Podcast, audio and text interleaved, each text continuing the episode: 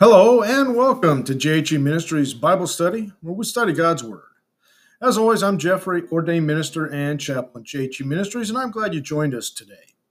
If you have your Bible, go ahead and turn to chapter 12, verse 1 of the book of Luke, and let's get into it. Last time we finished chapter 11 as Jesus rebuked the Pharisees with their corrupt ways. So now let's begin to unpack chapter 12. Now, chapter 12, we're going to see teaching and healing on the way to Jerusalem and teachings on times of crisis and also of judgment. We're going to see some warnings, and we're also going to see some encouragements. The crisis in Jesus' relationship with the teachers of the law at the end of chapter 11 gives rise to a series of strong statements about the eternal issues involved. Jesus' audience must choose sides. He gives promises and he gives warnings that's appropriate to each hearer's circumstance. And Jesus dealt a good deal with our motives, and that is that qualify within us that makes us what we do and guides our conduct. To him, what motivates us is who and what we are. Our one grand motive should be the desire for God's approval and the fear of God's disapproval. The religious people of Jesus' day performed many of their religious practices for the sake of people's approval. It is still a part of our nature with which we have a constant struggle. When we are with irreligious people, we want to be considered religious or spiritual, and this desire sometimes leads us to pretend to be more spiritual than we really are, and that is hypocrisy. The desire for people's approval within proper bounds is legitimate and laudable, but the most basic fact of existence is God. The one thing that really matters is our relationship to Him. And let us always keep in mind, and let us be mindful of how our thoughts and motives and deeds stack up in His sight. And many of the things that we will see in this chapter are contained in the Sermon on the Mount. And Jesus had favorite sayings. He repeated again and again, and we'll see those. And one of them was about God's unfailing care for and the guidance of His people. And also, as we take a look at chapter 12, I want you to note especially Jesus' warnings about Satan, who has the power to deceive us and ultimately leads us into an eternal existence in hell. We must realize that our decision to either follow Christ or to not follow Christ is going to have eternal consequences. So turn with me to the scriptures, to verse 1, and let's begin with the section, Beware of Hypocrisy. In the meantime, when an innumerable multitude of people had gathered together so that they trampled one another, he began to say to his disciples, first of all, the Pharisees, which is hypocrisy. For there is nothing covered that will not be revealed, nor hidden that will not be known. Therefore, whatever you have spoken in the dark will be heard in the light, and what you have spoken in the ear in inner rooms will be proclaimed on the housetops. Now let's stop there and let's visit about the first three verses here. In verse 1, an innumerable multitude had gathered together while Jesus was condemning the Pharisees and the lawyers. And again, Luke notes the size of the crowds, and he cites the extremely large size of this one in particular. A dispute or a debate will generally attract a throng, but this crowd was also drawn, no doubt, by Jesus' fearless denunciation of these hypocritical religious leaders. Although an uncompromising attitude towards sin is not always popular, yet it does commend itself to the heart of man as being righteous. Truth is always self-verifying. And turning to his disciples, Jesus warned, beware of the leaven of the Pharisees. He explained that leaven is a symbol or a picture of hypocrisy. A hypocrite is one who wears a mask, one whose outward appearance is utterly different from what he is inwardly. The Pharisees posed as paragons of virtue, but actually, they were masters of masquerade. And in verses 2 and 3, their day of exposure would come.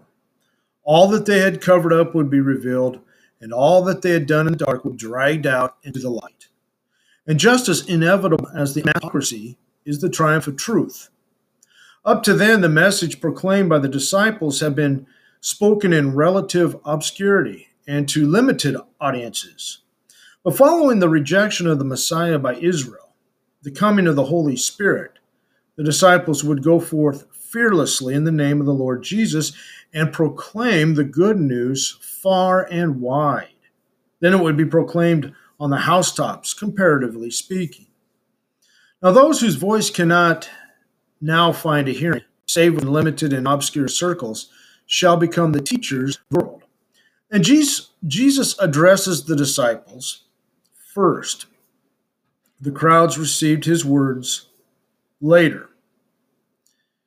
And the key word hypocrisy was triggered by the charges that we saw in chapter 11. And Jesus compares the insidious way this attitude can influence others to the action of yeast. His next words about concealment and disclosure seem at first to be a warning that what hypocrites try to cover up will be revealed. And we have a positive threat here. Verse 3 is much like Matthew chapter 10, verses 26 and 27, where the disciples are encouraged not to be afraid, but to declare publicly what they have heard privately from Jesus. Now let's take a look at how Jesus teaches the fear of God. So turn back with me to our scriptures to verse 4. And I'm going to read the next 3 verses. And I say to you, my friends, do not be afraid of those who kill the body, and after that have no more that they can do. But I will fear. Fear him who, after he has killed, has power to cast into hell. Yes, I say to you, fear him. Are not 5 sparrows sold for 2 copper coins? And not one of them is forgotten before God. But the very hairs of your head are all numbered. Do not fear, therefore. You are of more value than many sparrows.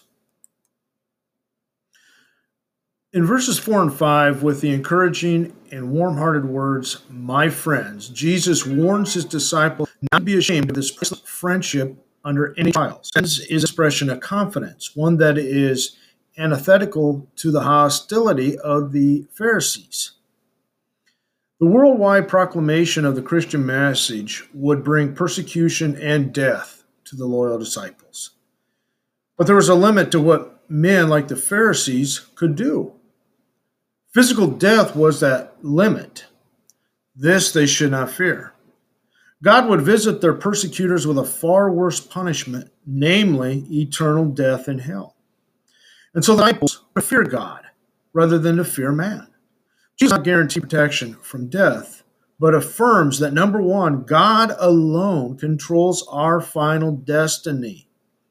And people should fear him rather than those who can merely inflict physical death.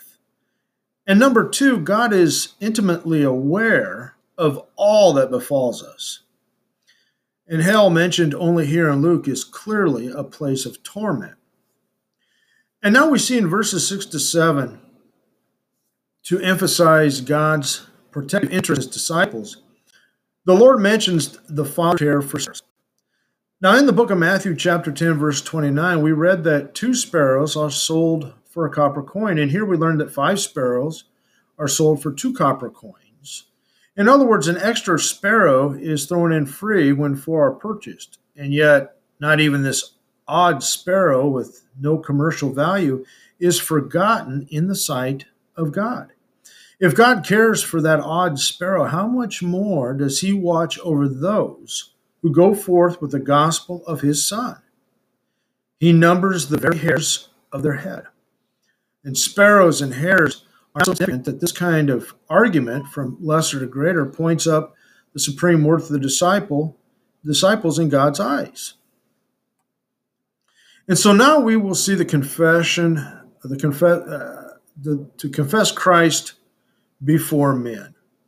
So again, let's turn back to our scriptures with verse 8. And it says, also I say to you, whoever confesses me before men, him the Son of Man also will confess before the angels of God. But he who denies me before men will be denied before the angels of God. And anyone who speaks a word against the Son of Man will be forgiven. But to him who blasphemes against the Holy Spirit, it will not be forgiven. Now when they bring you to the synagogues and the magistrates and authorities, do not worry about how or what you should answer or what you should say. For the Holy Spirit will teach you in that very hour what you ought to say. The Savior told the disciples that whoever confesses him now, here in verses 8 and 9, will be confessed by him before the angels of God. Here he is speaking of all true believers. To confess him is to receive him as only Lord. And Jesus underscores the seriousness of the issues by referring to the ultimate issue, whether or not one sides with him. The cruciality of the present situation calls for its restatement. Jesus' third-person reference to the Son of Man is consistent with his guarded use of tides. Not until his trial does he publicly combine the terms Son of Man, Son of God, and Messiah in an eschatological context. Acknowledge and disown are opposites. The reference apparently to a future scene when the Lord Jesus, having achieved victory and honor, acknowledges those who have supported him and disowns those who repudiated him during the present age. He does this publicly before God the Father and all the assembled. Those who deny him before men will be denied before the angels of God. The primary reference here seems to be the Pharisees. But of course, the verse includes all who refuse Christ and are ashamed to acknowledge him. In that day, he will say, I never knew you. Then we have next the Savior explains to the disciples that there is a difference between criticism of him and blasphemy against the Holy Spirit. Jesus' final warning relates to the unpardonable sin. In Luke, it occupies a climactic place in the continued buildup of hostility between Jesus and the teachers of the law. It is difficult, however, to determine its meaning without the contextual explanations that we have in Matthew chapter 12, verses 25 to 36, and also in Mark chapter 3, verses 23 to 36. Just make it clear that the blasphemy against the Holy Spirit is the attribution of the works of Jesus to the very prince of demons. Now, according to Luke, therefore, if dishonoring the Son of Man is such a serious matter, then total rejection of God by insinuating that his Holy Spirit is evil is so much worse. Now, one may reject Christ and later, by God's grace, accept him, but there is no remedy for absolute and complete denial of the one holy God, Father, the Son, and the Holy Spirit. This blaspheme seems to mean here. Now, those who speak against the Son of Man can be forgiven if they repent and believe. But blasphemy against the Holy Spirit is an unpardonable sin. This is the sin of which the Pharisees were guilty.